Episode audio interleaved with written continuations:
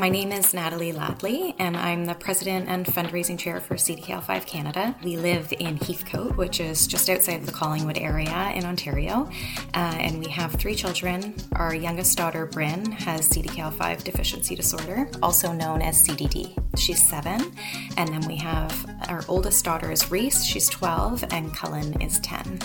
CDKL5 is a mutation in the CDKL5 gene, uh, which essentially stops the production of the protein that's essential for uh, normal brain development and uh, the development of neurons. And so the impact of that is uh, children have intractable epilepsy and neurodevelopmental delays. So uh, it can impact cognition, motor skills, uh, vision, and speech. Brynn was born uh, full term. She was a healthy baby. I had a healthy pregnancy. And around six weeks of age, she started having seizures. She was put on some anti epileptic meds, and by the time she was four months old, she was on three different anti epileptics with no relief from the seizures. So we went through with PET CT scans and MRIs, and there was no abnormalities, at which point the neurologist suggested that we do genetic testing. It was right around nine months old when we got the diagnosis, which was unfortunate timing for us because she happened to be having a little honeymoon period. And so she'd been seizure free for three weeks, and we had convinced ourselves that she just had this random infant epilepsy and she'd outgrown it. And then, of course, we got the devastating news that she had uh, CDD. Getting the diagnosis was really tough. I happened to be alone at the hospital when we got the news. So all of a sudden, you're receiving this information and you're looking at your baby, who at the time I thought, oh, you know, she's doing great. You know, she wasn't hitting her milestones, but you know, it becomes your new normal and you just sort of think, well, she's having a really good day and, you know, she's doing good based on on how she's been doing in general. And all of a sudden you find out that, you know, your child is likely never going to walk and never going to talk and will never live independently and you know, it was it was crushing. Like it, it was so hard for me to wrap my head around how this doctor could know with certainty all of these things about my child. And and you know and then all of a sudden you hit like this wall of grief because all of these hopes and expectations you have that you don't even realize you have you know you realize that none of those are going to happen. And so it was it was pretty rough the first couple days. And but then i came home and my husband and i you know talked about it and you know, after going through like the vast amount of symptoms that are associated with CDKL5, we realized that the only way to really deal with it was just to take one day at a time and just, you know, with the same attitude that I'd, you know, I'd walked into the hospital thinking she's doing great. Meanwhile, you know, she was a nine month old who couldn't sit up and was having seizures previously. And, you know, like we knew she was behind, but just take it one day at a time and that's how we can move forward and so that's kind of what we've been doing. We just address each symptom as it comes up and try not to get overwhelmed with the caregiving aspect of it. Brynn is a spunky seven year old. You know, if you were to see her in an arena or at a soccer game, which is where we spend most of our time, you would probably think that she just, you know, is oblivious to the world around her. She's seven years old. She's in a wheelchair. She's nonverbal. She's has a feeding tube. She's, you know, on initial glance doesn't look like she's very engaged, but everyone who knows her well, I always know when a teacher knows her well because they say, Oh, she's such a drama queen. And I'm like, Okay, that's Brynn.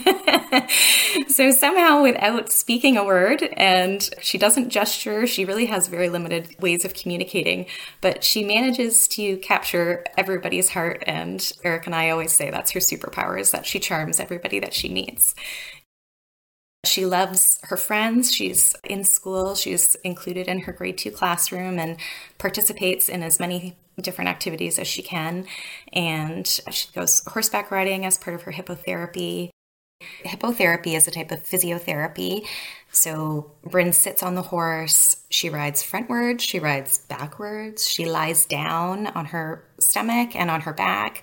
And uh, it not only provides her impact that she doesn't get because she doesn't walk, but it also um, allows her hips to move in the motion the stride of the horse when it walks moves her hips in the way that mimics walking. And so it's really good for her joints. And it also gives her the feeling of vestibular motion that she doesn't get uh, from walking. She loves being in her swing and uh, in the swimming pool. And, you know, there's an abundance of activities that she thoroughly enjoys participating in. She just misses a lot of the sort of typical activities that a seven year old would be doing. Brynn communicates a lot with her eyes. She gives a stink eye if she's not happy with you, far more often than she gives a smile, if I'm being honest. And she often, if she's excited, she'll kick her legs out or she'll sometimes squeal. She will give us smiles occasionally, but uh, more often than not, she's just quite content and she's a very mild mannered little girl. She doesn't complain. She never cries. And we joke that she's the easiest to get along with because she doesn't talk back. And I say to the other kids, yeah, Brynn's our favorite because she never gives us any grief about anything.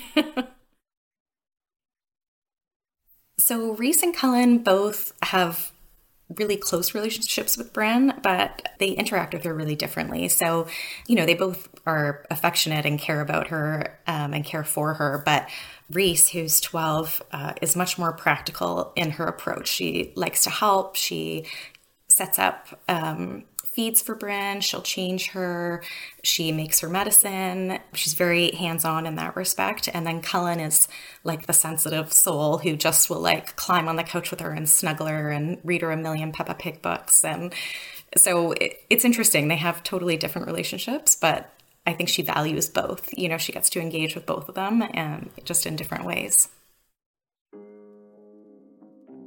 Brynn is currently on three anti epileptic medications, and she also takes uh, CBD oil, cannabinoid oil, which helps control her spasms.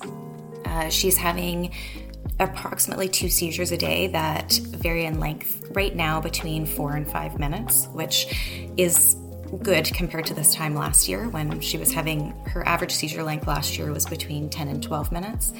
Um, and that's for us, we find it's the most difficult part of CDKL5. There's a huge array of symptoms and they all require different levels of care, but the seizures are the part that impacts our life the most. It sort of stops whatever activities you're doing. If we're having dinner, Eric and I have to get up and leave the table. If we're in public, it doesn't bother us, but it bothers everybody who's around us. It makes people uncomfortable, which, you know, is never a great feeling for for us or for Brynn. It steals all of Brynn's joy. Like when she's having a good day with no seizures, she's bright-eyed and she's engaging and you know, you can really feel like you're communicating with her and she's reciprocating that. But the seizures just steal the show. Like she sleeps and she's exhausted and she has a hard time clearing her airways and you know, it just it's just really burdensome. After Brynn was diagnosed, we made it till she was around two, and then we quickly realized that working a normal nine to five job wasn't going to make sense for us anymore. Between her doctor's appointments in Toronto and the physiotherapist and the occupational therapist, and you know, just even seeing the regular pediatrician, and it wasn't sustainable for me to continue working full time. So, um, a business opportunity came up that was totally out of left field, and my husband pushed me and encouraged me to take it on. And so now I run my own business, and it's taken a huge weight off our shoulders because it allows me to have some flexibility and I can make time for Brynn without feeling like I'm doing it at the expense of an employer. I ended up joining the board of CDKL5 Canada um, when Brynn was one and a half. And it was for me at the time in a situation where I felt like I had no control and I had really no ability to do anything for Brynn to help her other than caring for her.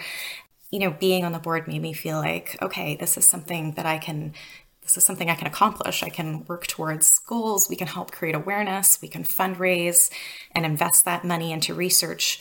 And maybe one day there'll be treatments or a cure. And even if it's not for Brynn, then if other families don't have to suffer through the experiences that we're suffering through, then you know, then it's all worth it. So, having Dr. Eubanks is a gift for patients with CDKL5 because it's so hard to find researchers who are interested in studying rare diseases. First of all, because they're not well known, so a lot of people aren't even aware that they exist. Um, but also because there's not necessarily the funding and there's not people willing to invest Dr. Eubanks found us, I think, through a connection through uh, Rett syndrome, and he's just been incredible. The Loulou Foundation is a nonprofit organization that runs out of London, and they host a scientific forum. They've been hosting these forums for about 10 years now, and Dr. Eubanks is one of 12 they call him one of the pioneers who has been attending the CDKL5 forum right from the beginning and has never missed a year his research is so progressive and he's making such a big impact. And you know, just when you speak to him, that he cares so deeply about the work he's doing. It's not just some random rare disease to him. Like, he cares and he asks about Brynn and he, you know, gives feedback about symptoms or strange things that happen that I'm just kind of shaking my head and trying to wrap my head around. And, you know, he wants to be a part of it and his passion and his dedication makes a huge difference. And you know, on on days where it feels hopeless for us, you know, we're up all through the night and sleep deprived and oftentimes just kind of, you know, you have days where you're like, how am I going to keep doing this? Like I'm exhausted and you know, it feels like everything just piles up and then I'm like, okay, but Dr. Eubanks is in the lab and he is plugging away and he's making a difference for us and and that's all you need sometimes. You just need to know that you've got somebody in your corner who is you know rooting for you and and trying to make the world a better place really. Caring for a child with special needs um, it's hard. It's a heavy load. And i would be lying if i said you know it's all sunshine and roses. We we're a silver lining family and we do try to you know find the humor in situations and try to make the best of it because at the end of the day we don't really have choice you know, if, if we could have a healthy child, that would always be the option that you would choose. Um, so you know, it's it's a struggle, but the silver linings are that you know it it does make you incredibly grateful for when your child is healthy and and thriving. She genuinely somehow, without speaking a single word, brings out the best in everybody around her, including us, our friends and family, our community. Everybody reaches out and, you know, digs deep in their pockets and in their hearts. And, you know, she's included at school in ways that I never could have ever expected or or imagined. Um, and, you know, it just kind of makes your heart swell. And I'm like, oh my gosh, I didn't, you know, I would never have known that this world existed if it wasn't for Brynn. Um, so yeah, I mean, it's certainly not what I expected when you know when we tried for our third child if i if i had known and had a window i mean oh my gosh i can't imagine life without brynn but it's you know it's amazing you have healthy kids and you just you never dawn never just think that this could be somebody's reality for rare diseases, it needs to be a collaboration between the scientific community and uh, the patient advocacy groups.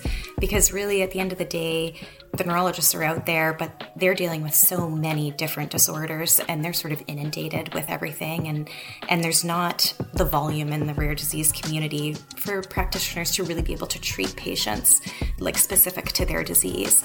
Uh, and I think if you can find a connection like what we have with Dr. Eubanks, where we can support him monetarily in a small way and he can be engaged with us and understand, you know, get a real life picture of what he's looking at because you know he's joked with me and said you know we look at it on such a microscopic level.